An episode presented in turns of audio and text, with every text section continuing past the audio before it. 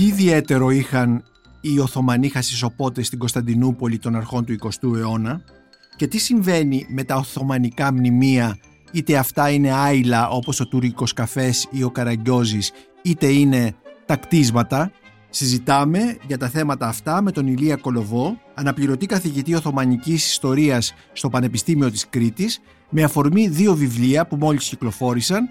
Το ένα είναι το βιβλίο «Οι Χασισοπότες» του διδασκάλου υπότη Χασάρ Μπαχρή, το οποίο ο Ηλίας Κολοβός έχει μεταφράσει μαζί με τον Μαρίνο Σαριγιάννη και το οποίο κυκλοφορεί στις εκδόσεις Αλεξάνδρεια. Και το άλλο είναι το βιβλίο «Οθωμανικά μνημεία στην Ελλάδα, κληρονομιές υποδιαπραγμάτευση» που ο Ηλίας Κολοβός συνυπογράφει ως συνεπιμελητής μαζί με τον Γιώργο Πάλι και τον Παναγιώτη Πούλο στις εκδόσεις Καπών. Είμαι ο Νίκος Μπακουνάκης και είναι ένα ακόμη επεισόδιο της σειράς podcast της LIFO, βιβλία και συγγραφής. Μπορείτε να μας ακούτε και στο Spotify, στα Google Podcasts και στα Apple Podcasts.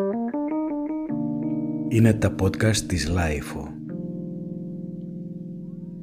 Ηλία Κολοβέ, αγαπητέ Ηλία Κολοβέ, σε καλωσορίζω εδώ στο στούντιο της LIFO για να συζητήσουμε νομίζω ένα πάρα πολύ ενδιαφέρον θέμα και πολύ θα έλεγα επικίνδυνο εντός εισαγωγικών ε, για τα Οθωμανικά μνημεία στην Ελλάδα και την Οθωμανική κληρονομιά μέσα στην οποία ε, τοποθετούμε και την άειλη κληρονομιά για την οποία είσαι ειδικός αφού διδάσκεις ε, Οθωμανική ιστορία στο Πανεπιστήμιο της Κρήτης. Καλώς σας βρήκα, Χοσπουλντούκ, όπως τα λέγαμε στα, Χοσπουλντούκ. στα τουρκικά. Είναι μια πολύ ενδιαφέρουσα συζήτηση νομίζω για αυτά που κληρονομήσαμε από την περίοδο της Οθωμανικής κυριαρχίας. Είναι μια κληρονομιά που κάποιες φορές συχνά πυκνά δεν τη θέλουμε.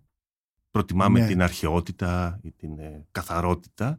Είναι όμως ε, κάτι που μας έχει κληροδοτήσει η ιστορία και βρεθήκαμε με αυτή, με την έννοια του κλήρου. Αυτή μας έλαχε. Ναι, αυτή Ε, μας έλαχε κυριολεκτικά. ναι. Είμαστε και κληρονόμοι αυτής της ε, εποχής, της κυριαρχίας των Οθωμανών Σουλτάνων, όταν ζούσαμε όλοι μαζί, και οι Έλληνες και οι Τούρκοι και οι Αρμένοι και οι Εβραίοι και Οι πολλοί Εβραίοι, άλλοι, ναι. στα χρόνια της ε, πάλε ποτέ ε, Οθωμανικής ε, Αυτοκρατορίας. Κάποιες φορές την νοσταλγούμε, Έτσι λες, το σταλγούμε την Οθωμανία, μα δεν την ξέρουμε. νοσταλγούμε τον πολιτισμό Εννοείς τι, το Εκείνης τουρκικό της- καφέ ας πούμε; εκείνης της εποχής. Ο καφές είναι ένα εξαιρετικό παράδειγμα. Κάποιες φορές σε κάποια καφενεία στη Θεσσαλονίκη νομίζω σερβίρουν βυζαντινό καφέ. Δεν υπήρχε βυζαντινός Ναι. καφές.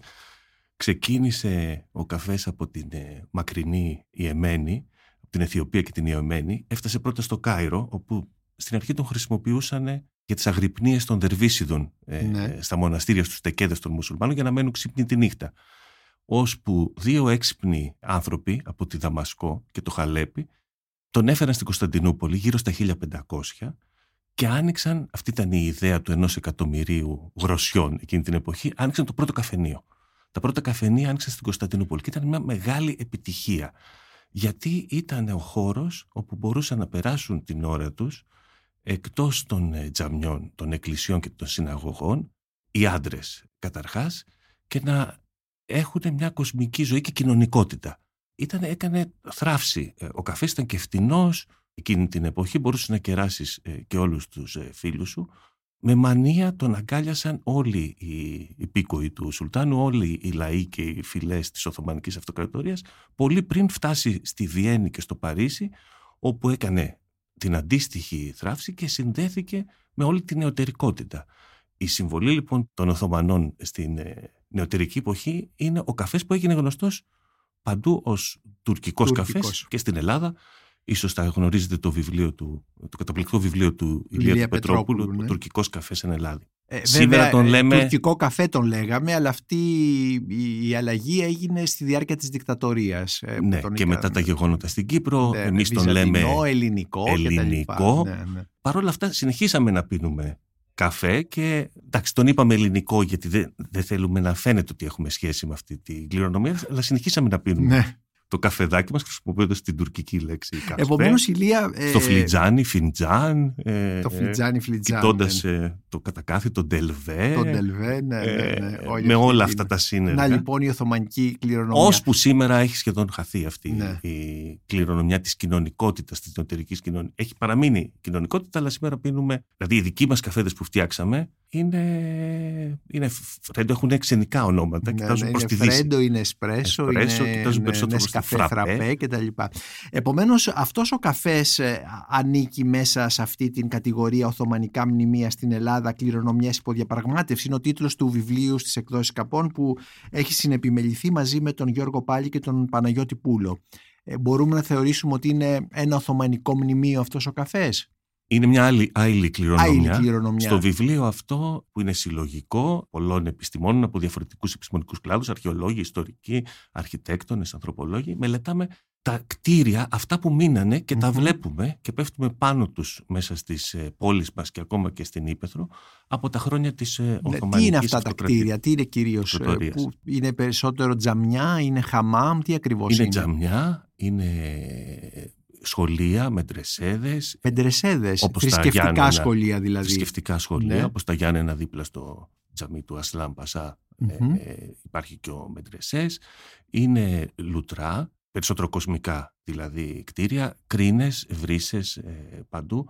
Είναι άπειρα, δεν έχουμε ακόμα μια πλήρη καταμέτρηση ε, Δηλαδή, του πολιτιστικού έχουν αυτού κα- αποθέματος Δεν ε, έχουν στην καταγραφεί Ελλάδα. πλήρως τα Οθωμανικά μνημεία, γιατί θέλω να σε ρωτήσω πού έχουμε μεγαλύτερη συγκέντρωση τέτοιων μνημείων, δηλαδή σε ποιες περιοχές της χώρας; Έχουμε παντού, όσο και αν φαίνεται παράξενο, είναι περισσότερα στα βόρεια που έμειναν για περισσότερα χρόνια υπό την ε, Οθωμανική κυριαρχία. Βέβαια, έναν αιώνα περισσότερο. αλλά, ε, αλλά τα συναντάμε ε, σε όλα τα μήκη και τα πλάτη του ελλαδικού χώρου. Στην Αθήνα είναι πιο γνωστό το τζαμί Τζισταράκι. Ναι. Αυτό ξέρουν οι περισσότεροι Αθηναίοι. Το τζαμί στο, στο μοναστηράκι. Το μοναστηράκι, το οποίο ε, τώρα που χτίστηκε είναι. το 18ο Ναι. αιώνα από τον, ε, λέγεται Τζισταράκι γιατί ήταν του Τζιστάραγα, του φρούραρχου δηλαδή στην Ακρόπολη της ε, Αθήνας ε, κατασκευή. Ήταν ενδιαφέρον στα 1912 ανακάλυψα στην εφημερίδα τότε Εστία ένα δημοσίευμα του Παύλου Νιρβάνα Ναι. που τιτλοφορείται «Η δίκη του Τζαμιού» και το σχολιάζουμε αυτό στο βιβλίο. Υπήρχε μια διαμάχη τότε μεταξύ του πρώτου εφόρου αρχαιοτήτων και του Φιλαδελφέως, του διευθυντή Του ε, αρχαιολόγου. μιας εφημερίδας, να το κρατήσουμε το τζαμί ή να το ρίξουμε. Και Μμμ. τι δουλειά έχει αυτό το τουρκικό τέμενος, αυτή η βαρβαρότητα κάτω από τα κάλλη του Ναι. Παρθενώνα, ένα δίλημα που αναλύει ε, με μεγάλη μαεστρία ο Παύλος ε, Νιρβάνας, ο οποίος τελικά μέσα στο κλίμα και του νεορομαντισμού ε, στο οποίο ανήκε, παίρνει μια θέση υπέρ της διάσωσης αυτού του πολιτιστικού αποθέματος και μάλιστα με ένα επιχείρημα ότι αν πειράξουμε τα τζαμιά, τι θα συμβεί στις εκκλησίες τις χριστιανικές που βρίσκονται από την άλλη πλευρά του Αιγαίου. Ένα ζήτημα το οποίο μας φέρνει πρώτον των ευθυνών μας στην ε, διατήρηση της πολιτιστικής κληρονομιάς αλλά και στα ζητήματα πολιτικής που υπάρχουν σε σχέση με αυτό και σήμερα θυμίζω ότι από την άλλη ε, πλευρά έχουμε τη μετατροπή πρόσφατα της Αγίας Σοφίας από μουσείο Σε τζαμί. ε, σε τζαμί με απαλυφή των αναφορών στις προηγούμενες ε, χρήσεις, δηλαδή στις χρήσεις της ως ε, Εκκλησίας. εκκλησίας, δηλαδή μια επιθετική λύθη απέναντι στο μνημείο, ζητήματα που τίθενται και υποκριτική από τη σύγχρονη πολιτιστική διαχείριση των μνημείων και εμείς θα πρέπει και εμείς να τα λαμβάνουμε υπόψη όταν χειριζόμαστε αυτού του Στην είδους την- Ελλάδα, την ανεπιθύμητη Ναι, κα- στην την Ελλάδα απ- τα κληρονομιά. οθωμανικά μνημεία χρησιμοποιούνται σήμερα με διαφορετικές φυσικά χρήσεις και πού, ποια μπορούμε να πούμε ως παραδείγματα; Έχουμε κάνει μεγάλες πρόοδους στην ε, προστασία των ε, μνημείων. Ο αριθμός τους δυστυχώς δεν επιτρέπει σε μεγάλο βαθμό την ε, σωτηρία όλων. Έχουν όμως διατηρηθεί εμβληματικά κτίρια. Αυτό σχετίζεται και Έχουμε με την... στην Αθήνα πριν από όλα αυτά τα, το τζαμί Τζισταράκι στο μοναστηράκι αλλά και το άλλο τζαμί που είναι μέσα στην πλάκα Το δεν είναι Φετιέ, το ναι, ναι, Φετιέ, μέσα ναι. στη ρωμαϊκή αγορά, Μάλιστα. το οποίο αποκαταστάθηκε σχετικά πρόσφατα. σχετικά πρόσφατα και είναι και ε, συχνά πυκνά επισκέψιμο. Έχουμε ένα ζήτημα στο τι χρήσεις να τους δώσουμε. Μμμ. γιατί δυσκολευόμαστε να τα αποδώσουμε ξανά στην ε, Ισλαμική ε, Ναι. θρησκεία. Αυτό συμβαίνει όμως με τα τζαμιά που συνεχίζουν και λειτουργούν από την Οθωμανική περίοδο στα Δωδεκάνησα και στη Θράκη. Θα μπορούσαμε να τους δώσουμε πολιτιστικές χρήσεις, αλλά υπάρχει πάντα ένα κόμπιασμα στην Ελλάδα και ιδιαίτερα στα κτίρια που σχετίζονται με την Ισλαμική θρησκεία, με το Ισλάμ. Ενώ, για παράδειγμα, το χαμάμ που υπήρχε στην Αθήνα, το χαμάμ των αέριδων του Αμπίντε Φέντη, έχει αποκατασταθεί καταπληκτικά και λειτουργεί ως μουσείο για το νερό στην οδό δίπλα στους ε, αέριδες, ε, στην Πλάκα. Το τζαμί δεν αποδόθηκε φυσικά στην Ναι. Ισλαμική λατρεία και δυσκολευόμαστε να του δώσουμε και χρήσεις που να συνάδουν να συνάδουμε την ιστορία του ως ε, μουσουλμανικό κτίριο. Γιατί εκλαμβάνουμε τα μνημεία αυτά ως κομμάτι μιας ε, ιστορικής ε, ε, μνήμης, ως κομμάτι μιας ιστορίας των άλλων και όχι ως και δική μας κληρονομιά ναι, με την έννοια ναι. ότι αυτή η ιστορία μας έλαχε σε αυτή τη γωνιά του ναι. ε, Στη Θεσσαλονίκη όμως έχουμε ε, μουσουλμανικά μνημεία τα οποία ας πούμε το, το τζαμί για τους εξισλαμισμένους Εβραίους το οποίο στεγάστηκε το είχε στεγαστεί το αρχαιολογικό μουσείο στην πόλη δηλαδή αυτή που... Γίνονται εξαιρετικές αποκαταστάσεις. Για ναι. παράδειγμα το Χαμζά Μπέι πάνω στην Εγνατία αποκαταστάθηκε πρόσφατα. Αυτό έχει μια καταπληκτική ιστορία, είναι τα πιο παλιά κτίρια της Θεσσαλονίκης του 15ου αιώνα και η μεταζωή του είναι πολύ ενδιαφέρουσα καθώς όταν έφυγαν, αφού στέγασε στην αρχή τους πρόσφυγες μετά το 22, στη συνέχεια έγινε όπου παίζονταν ταινίες στα τουρκικά για τους τουρκόφωνους πρόσφυγες. Συνδέθηκε δηλαδή, είχε μια τρομερά ενδιαφέρουσα ιστορία που πρέπει να προσπαθήσουμε να την κρατήσουμε ναι. πέραν του να αναδείξουμε. Δεν είναι τόσο γνωστό αυτό που λες. Ναι. Ναι, ναι, ναι. Ε, και ταινίες ε, στα τουρκικά για παίζανε τον ε, Τσακιτζή Εφέ ας πούμε ναι. και κλαίγαν όλες οι μικρασιάτισες μέχρι που στα τέλη τη δεκαετία του 70 και στη δεκαετία του 80 λίγο πριν φτάσω εγώ στη Θεσσαλονίκη για να σπουδάσω είχε παρακμάσει σε έναν ε, κινηματογράφο πιο ιδιαίτερο ναι. έδειχναν πορνογραφία Σύχναζε όμως σε αυτόν ο Γιώργος Ιωάννου. Α, ε, μάλιστα. Αν ε, γνωρίζω καλά. Οπότε έχει, έχουν αυτά τα κτίρια μέχρι να φτάσουμε στη σύγχρονη αποκατάσταση που δεν έχει αποδώσει ακόμα. Ναι, υπάρχει και μια ιστορία δηλαδή άλλη, η οποία θα ήταν καλό να καταγραφεί κατά κάποιο τρόπο για τις χρήσεις αυτές. Για τις χρήσεις των μας ενδιαφέρει ναι. πάρα πολύ. Πολλές φορές αυτά τα κτίρια μετά την Οθωμανική τους περίοδο έχουν και μέσα, ναι. στην, μέσα στην ιστορία τους στο ελληνικό κράτος και μια τρομερά ενδιαφέρουσα ζωή που πρέπει να αναδείξουμε επίσης. Να τη δούμε. Επίσης ε, στο βιβλίο σας ε, «Οθωμανικά μνημεία στην Ελλάδα» έχουμε και τέχνη, κυρίως κεραμικά, τα εφιαλωμένα, εντυχισμένα κεραμικά που διασώζονται σε, σε διάφορα κτίρια κτλ. Έχουμε όμως και ένα είδος, ας το πούμε, τον μαχαλά, την επιβίωση του μαχαλά, δηλαδή της, του σχεδίου ή της πολεοδομικής τέλος πάντων οργάνωσης στις πόλεις και αυτά τα βάζετε μέσα σε αυτή την ε, κατηγορία των Οθωμανικών μνημείων. Τι μπορούμε να πούμε για τους λεγόμενους μαχαλάδες, γιατί συνήθως σήμερα λέμε μαχαλά μια οποιαδήποτε γειτονιά, ενώ ε, μέσα στο πλαίσιο του βιβλίου σας μαχαλάς είναι κάτι ιδιαίτερο. Τι είναι ο Οθωμανικός μαχαλάς και πού τον συναντάμε σήμερα; Το συναντάμε στα ιστορικά κέντρα των ε, πόλεων και αναφερόμαστε σε αυτή την ακανόνιστη σε σχέση Αυτό με το... Αυτό σημαίνει μαχαλάς λοιπόν. Με τον όχι, μαχαλάς σημαίνει απλώς γειτονιά. Ναι. Ε, μαχαλέ, μαχαλάς, γειτονιά. Αλλά αναφερόμαστε σε αυτή την ακανόνιστη σύμφωνα με τους κανόνες της ε, δυτικοευρωπαϊκής ε, αρχιτεκτονικής ε, πολεοδομική ε, οργάνωση η οποία έφερνε με, διαχώριζε θα έλεγα τον Οθωμανικό, ο τουρκικός μαχαλάς από το χριστιανικό μαχαλά κάποιες φορές ήταν και, και ανάμεικτη και τον εβραϊκό μαχαλά συναντιόντουσαν όμως όλοι μαζί στο Τσαρσί την αγορά οι κοινότητες της ε, αυτοκρατορίας και εκεί υπήρχε και μια αλληλεπίδραση και γινόντουσαν όλες αυτές οι πολιτισμικές ανταλλαγές που μας έχουν κληροδοτήσει λέξεις, ήχους, μουσικές, φαγητά, την πολιτική κουζίνα, Όπως το λέξεις, πες μας μερικές λέξεις. Ε, τον καραγκιόζι, τον καφέ, ακόμα και την ε, κουλτούρα του χασίς και των χασισοποτών για την οποία θα μιλήσουμε, ε, θα μιλήσουμε ναι. στην, στη συνεχεια Πολύ συχνά, θέλω να πω, ε, συγκρόμαστε με τους γείτονές μας. Σε ποιον ανήκει ο Καραγκιόζης, σε ποιον ανήκει ο, ο Μπακλαβάς. Ο καφές τι είναι, είναι τουρκικός ναι. ε, ή ελληνικός ε, καφες Μαλώνουμε για αυτά τα ζητήματα θεωρώντας και εμείς και οι άλλοι ότι είναι δικά μας με μια αίσθηση ιδιοκτησίας πρωτόγονη σχεδόν. Το ζήτημα συνήθως είναι ποιος επηρέασε ποιον. Όχι εγώ σου έδωσα τον καφέ, όχι εγώ σου έδωσα το μπακλαβά, σαν να είμαι, υπάρχει μια αναλογία εδώ με την ε, πρωτόγονη σεξουαλική πράξη που θα ήθελε τον άντρα να δίνει στην ε, ναι. γυναίκα την, μια τοξική θεωρούμε σήμερα ερενοπότητα. Ναι. Ενώ η πραγματικότητα ήταν μιας σύνθετης πολιτισμικής όσμωσης. Δηλαδή αυτά τα αντικείμενα δεν ανήκαν στον έναν ή στον άλλον. Ταξίδευαν πέρα μέσα στους μαχαλάδες από τον ένα μαχαλά στον άλλον και μέσα στην, ε, στην αγορά και γινόταν αυτό που λέμε πολιτισμική ανταλλαγή. Και έτσι εξηγείται γιατί έχουμε στη γλώσσα μας σήμερα και εμείς τουρκικές λέξεις και οι ε, Τούρκοι έχουν ελληνικές. Θα σας δώσω ένα παράδειγμα. Ελληνικές εμείς, λέξεις στην Τουρκία πες μας μερικές. Θα σας δώσω ένα παράδειγμα ε, μιας λέξης που πηγαίνει πέρα δόθε. Ναι. Η λέξη ζόρι ναι. είναι τουρκική. Ζόρ. Εμείς την πήραμε, σημαίνει δυσκολία. Εμείς την πήραμε και την κάναμε. Την έχουμε ζόρι, ουσιαστικό, επίθετο, ζόρι. Ζόρικος. Ρήμα, ζορίζω. Επιρηματικός προσδιορισμός, με το ζόρι. Οι Τούρκοι το, αυτό το με το ζόρι το ξαναπήρανε και στην Κωνσταντινουπολίτικη διάλεκτο, όταν θες να πεις με το στάνιο, στα τουρκικά λες με τα ζωρί.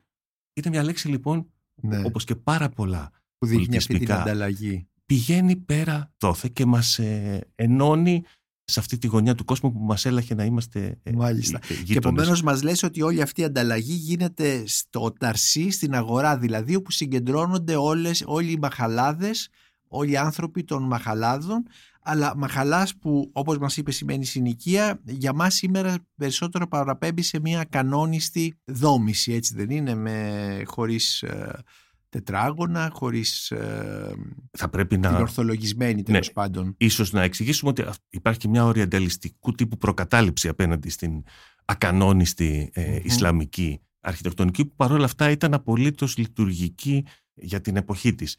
Δεν υπάρχει λόγος να είναι καλύτερη η ορθογονισμένη αρχιτεκτονική από την ε, πιο ε, ανακατωμένη. Ναι, Ανάλογα με τις κρίσεις ήταν, που θέλουμε να τις, επέτρεπε καλύτερο να ορισμό, να καλύτερη επικοινωνία κτλ. Ενώ η, η ακανόνιστη δημιουργούσε ανθυγινές συνθήκες ζωής κτλ.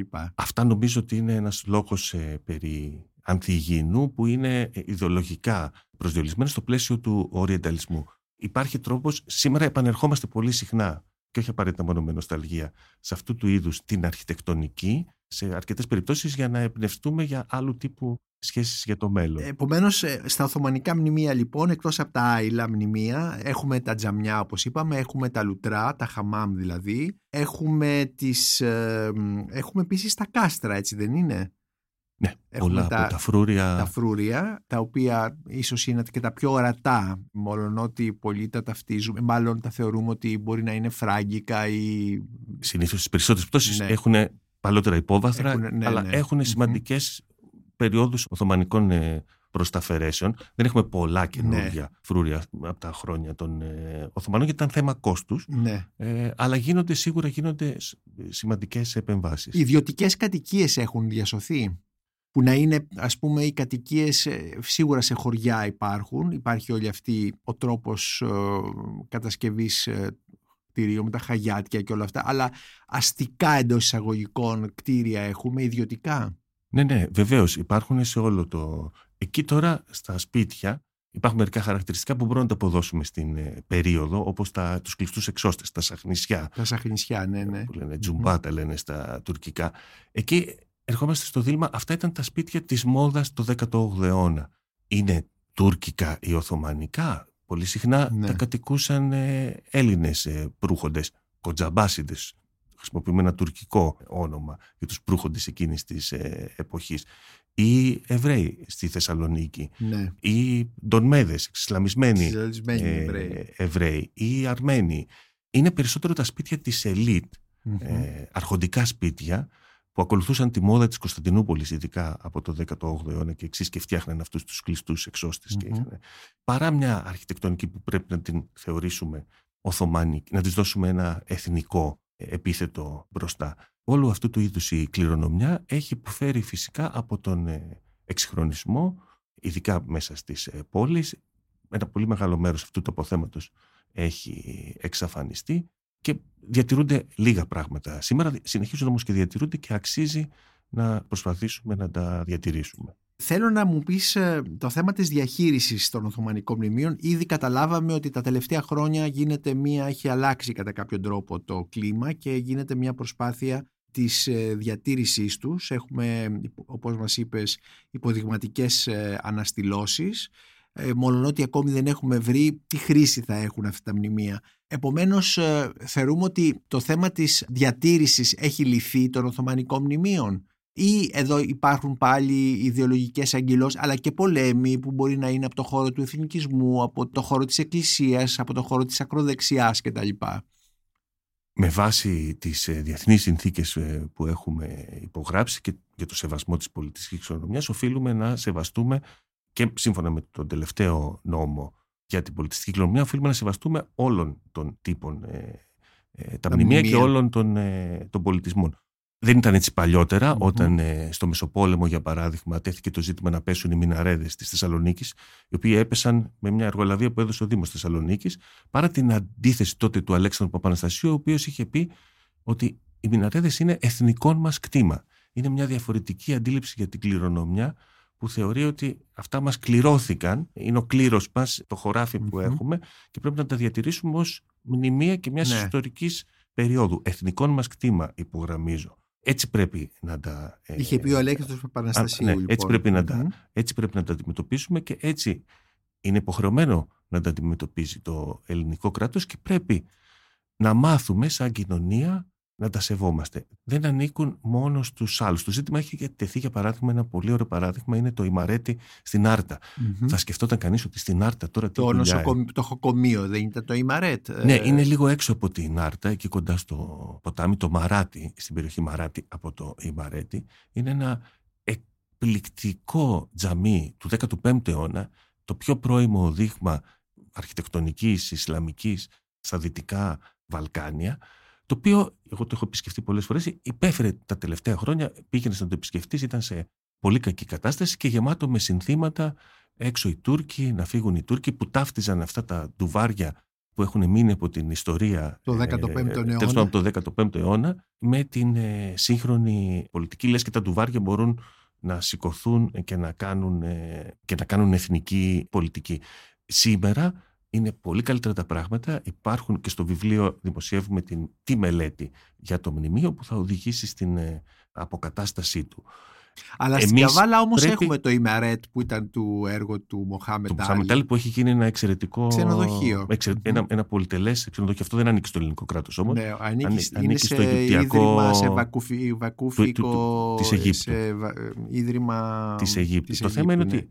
σώζοντας αυτά τα κτίρια τα προστατεύουμε, για παράδειγμα, και από την νεοοθωμανική εξωτερική πολιτική, που στα Βαλκάνια έχει πολύ συχνά χρηματοδοτήσει Ακριβώς. τις αποκαταστάσεις ε, κτηρίων με πολύ κακές μελέτες, κακής ποιότητας επιστημονικά μελέτες. Είναι το Ίδρυμα ΤΙΚΑ, είναι ένα ακρονίμιο στα, ε, στα τουρκικά. Ναι, αλλά είναι αποκαταστάσεις προλάβουμε... οι οποίες δεν σκοπεύουν στην ε, διατήρηση. Σκοπεύουν στην ιδεολογική Περισσότερο συσχέτιση. ναι, ακριβώς, στη, ναι. είναι, είναι, είναι soft power. Έχει πολύ μεγάλη λοιπόν σημασία να διαχειριζόμαστε εμείς την, ε, τα Οθωμανικά μνημεία στην Ελλάδα αλλά και για να μάθουμε να σεβόμαστε το άλλο, το διαφορετικό, τις άλλες θρησκείες, τους άλλους πολιτισμούς, να συνεργαζόμαστε φυσικά και με τους ε, Τούρκους ε, συναδέλφους μας, να μάθουμε όπως με τον ίδιο τρόπο θα πρέπει να ζητάμε και από τους ε, Τούρκους να σέβονται την ναι. κληρονομιά των χριστιανών, τις εκκλησίες δηλαδή, των Ελλήνων, την ελληνική κληρονομιά στη μικρά στη Μικράς Ασία. Ας μάθουμε να σεβόμαστε το διαφορετικό. Ναι. Έχει δείξει το δρόμο στην Ευρώπη η Ισπανία με τα αραβικά μνημεία της Ιβηρικής Χερσονήσου, τα οποία είναι ενταγμένα σήμερα στο πολιτιστικό περιβάλλον της Ισπανίας. Και, και δημιουργούν και, και, δημιουργούν και ε, εισόδημα, εισόδημα ε, τουριστικό. Ναι, αν και ναι, εκεί, ναι. πρόσφατα, επειδή πρόσφατα επισκέφτηκα τη, το Μεγάλο Τζαμί στη Κόρδοβα, υπάρχει ζήτημα με την Καθολική Εκκλησία που φτιάξανε μια εκκλησία μέσα στο ναι. τζαμί. Το εμβόλησαν. Θέλει να το χρησιμοποιεί να αναδειχτεί η χρήση του ως εκκλησίας και αυτό δημιουργεί ένα ζήτημα ξανά ναι. διαχείριση. Είναι, ναι. λοιπόν ένα τρομερά διαφιλονικούμενο ζήτημα τα μνημεία, τα Ισλαμικά μνημεία γενικότερα, τα Οθωμανικά ναι. σε ό,τι αφορά εμάς και γι' αυτό ονομάσαμε το βιβλίο μας κληρονομιές υποδιαπραγμάτευσης. Υποδιαπραγμάτευση. Διαφιλονικούμενες κληρονομίες. Συνεχίζουμε και τις συζητάμε. Αναφερθήκαμε, ε, είπες καμιά δύο φορές τη λέξη χασισοπότες και τώρα θέλω να έρθω στο άλλο βιβλίο, οι χασισοπότες, το οποίο είναι ένα πολύ παράδοξο κείμενο, ένα μικρό κείμενο που εκδόθηκε το 1915 στην Κωνσταντινούπολη, γραμμένο σε Οθωμανικά τουρκικά, θα τα λέμε αυτά; Οθωμανικά τουρκικά. Οθωμανικά τουρκικά και υπογράφεται από έναν παράδοξο επισυγγραφέα τον Χασάν Μπαχρή, ο οποίος ήταν δάσκαλος γαλλικών και σύμφωνα με αυτά που διαβάζω στο σημείωμα το δικό σου και του άλλου μεταφραστή, του Μαρίνου Σαριγιάννη, ε, είχε διατελέσει και αστυνομικός στην Αίγυπτο, αστυνομικός επιθεωρητής στην Αίγυπτο. Με αυτή του την ιδιότητα ως αστυνομικός επιθεωρητής, ναι. γνώρισε, ε, κυνηγώντας δηλαδή τον κόσμο, τον υπόκοσμο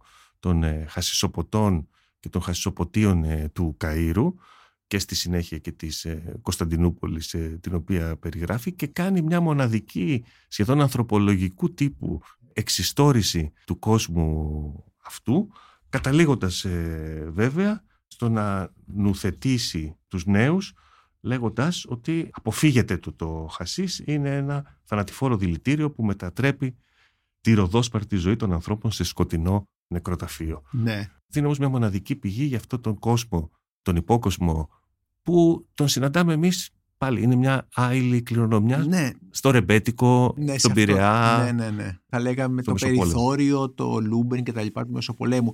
Αλλά εδώ σε αυτό το βιβλίο, πριν απ' όλα, είναι γραμμένο στα Οθωμανικά. Γιατί είναι γραμμένο σε αυτή, την, ε, αυτή ήταν η, η γλώσσα της. Ε, Μέχρι και τον Κεμάλ Ατατούρκ και τη γλωσσική ναι. μεταρρύθμιση στην Τουρκία και τα χειρόγραφα και τα έντυπα βιβλία γράφονταν σε τουρκική μεν γλώσσα, αλλά σε αραβική, σε αραβική γραφή. Ναι. Αυτή ήταν η γραφή ε, μέχρι την γλωσσική μεταρρύθμιση του Κεμάλ. Και αυτό είναι ένα βιβλίο που, ε, ένα σύντομο μικρό βιβλίο το οποίο εντοπίστηκε σχεδόν ε, έναν αιώνα, 80 χρόνια μετά τη συγγραφή του, το 1997 Τότε δηλαδή εκδόθηκε και στην Τουρκία και μεταγραμμένο βέβαια στα σύγχρονα τουρκικά από τον ιστορικό Σούχα Ουνσάλ, αν τον προφέρω σωστά. Σούχα Ουνσάλ. Ναι. Σούχα Ουνσάλ. Και εσείς ε, μεταφράζετε από, τα, από αυτά τα τουρκικά προφανώς. Το, ναι, με τον Μαρίνο του Σαριγιάννη τότε ήμασταν νεότεροι. Μέναμε στην Κωνσταντινούπολη προσπαθώντας να μάθουμε τα παλιά Οθωμανικά τουρκικά και δουλεύοντας τα αρχεία και στις βιβλιοθήκες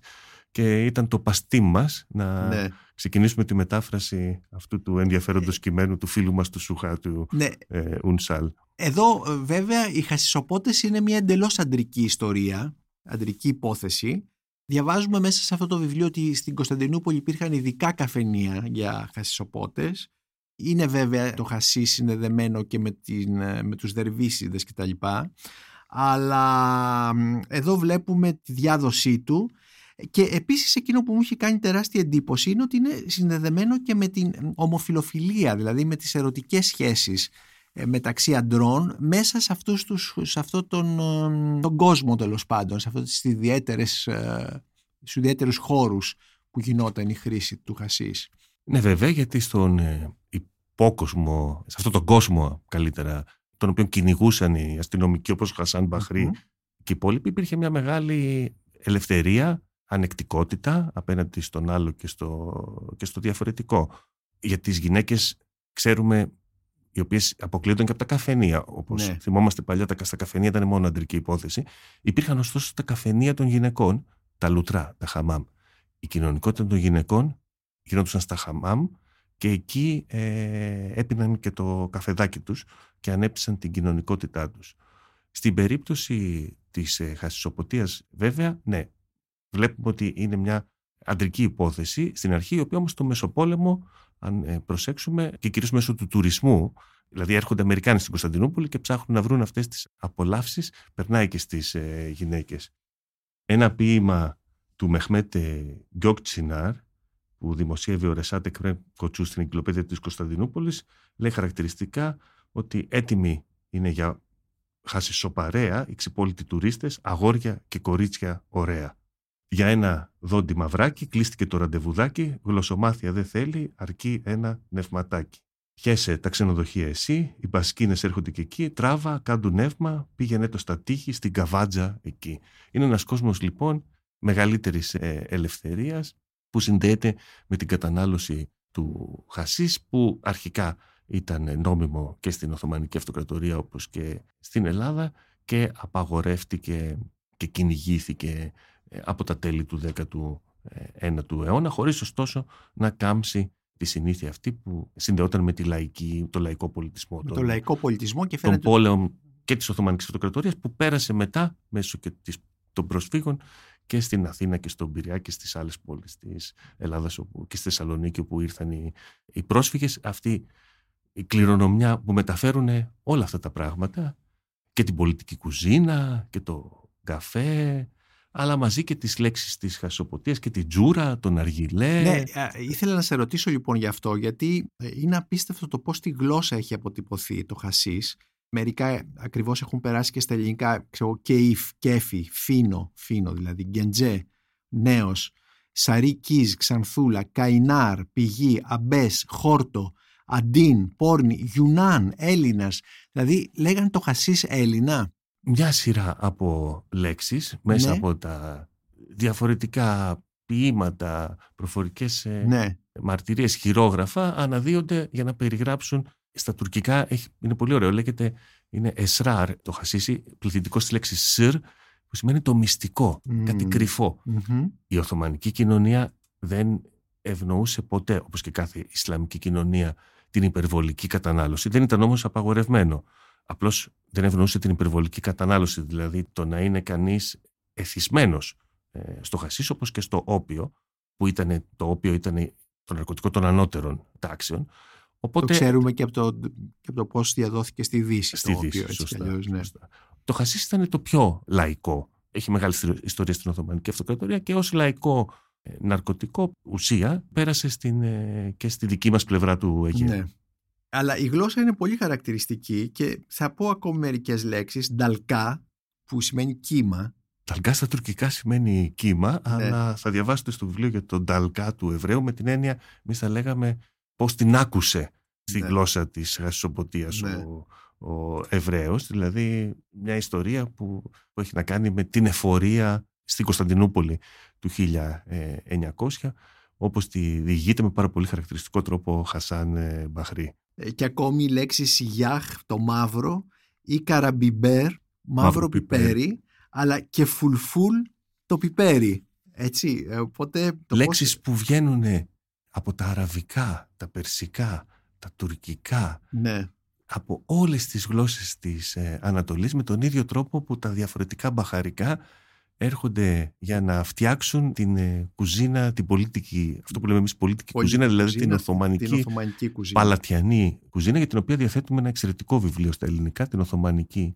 μαγειρική της Μαριάννας της Γερασίμου από τις Ναι. εκδόσεις Ποταμός, χρήσιμο για κάθε στιγμή στην κουζίνα μας. Επομένως, εδώ βλέπουμε λοιπόν ε, όχι μόνο μία ανθρωπολογική έρευνα, ε, δηλαδή μέσα σε αυτό το σύ- σύντομο κείμενο οι χασισοπότες του Χασάν Μπαχρή που κυκλοφορεί το 1915 και τώρα μεταφράζεται στα ελληνικά, δεν είναι μόνο ο κόσμος των χασισοποτών, αλλά είναι και πώς αυτό δημιουργεί, επιδρά στη γλώσσα, δημιουργείται ένα μεγάλο λεξιλόγιο, αντικείμενα, ε, που έχει πάρα πολύ ενδιαφέρον να το, να το δούμε καθώς όπως είπες ε, όλα αυτά εξάγονται εντός εισαγωγικών και φτάνουν και στην, ε, με τους πρόσφυγες και, στην, και το λεξιλόγιο επίσης ε, αυτούσιο σχεδόν, ε, ή ελάχιστα παραλλαγμένο και στην ε, Ελλάδα. Είναι μια κοινή μας κληρονομιά. Μια κοινή κληρονομιά. Ίσως παράφωνη, ίσως ε, δύσκολη, ανεπιθύμητη σε κάποιες Ναι. ε, περιπτώσεις, αλλά υπαρκτή, Υπαρκτή, αυτό που μας ναι. κλήρωσε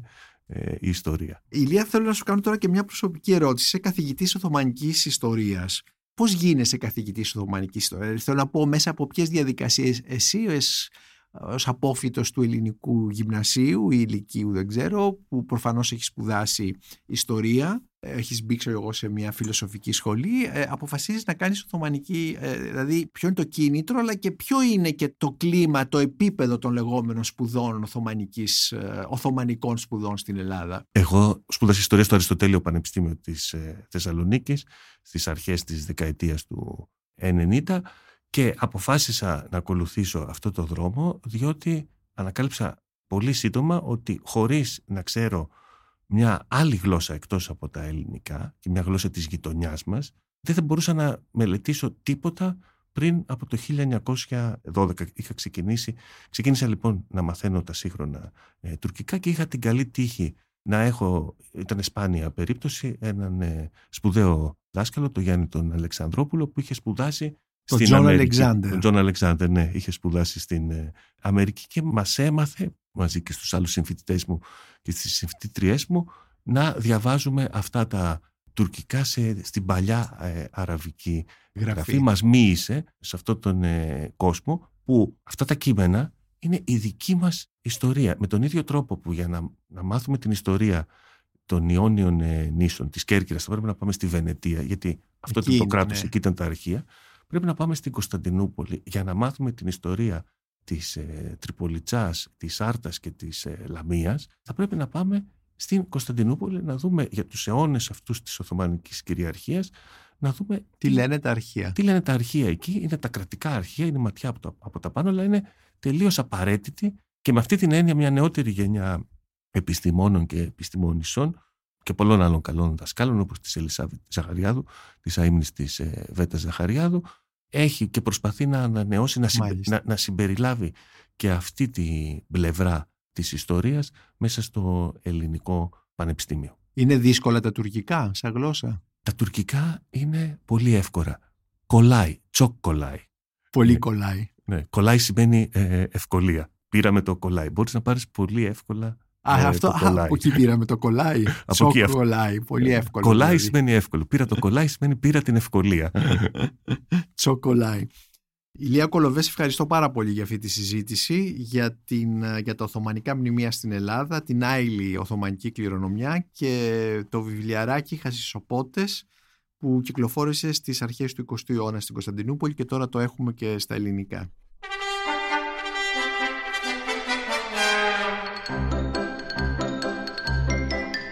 Η Μονίκος Μπακουνάκης και ήταν ένα ακόμη επεισόδιο της σειράς podcast της Life of Βιβλία και Συγγραφής ε, με καλεσμένο τον καθηγητή Οθωμανικής Ιστορίας στο Πανεπιστήμιο της Κρήτης Ηλία Κολοβό για τα βιβλία Οθωμανικά Μνημεία στην Ελλάδα, Κληρονομιά Υποδιαπραγμάτευση που κυκλοφορεί στις εκδόσεις Καπών και Οι Χασισοπότες διδασκάλου υπότη Χασάν Μπαχρή που κυκλοφορεί στις εκδόσεις Αλεξάνδρεια.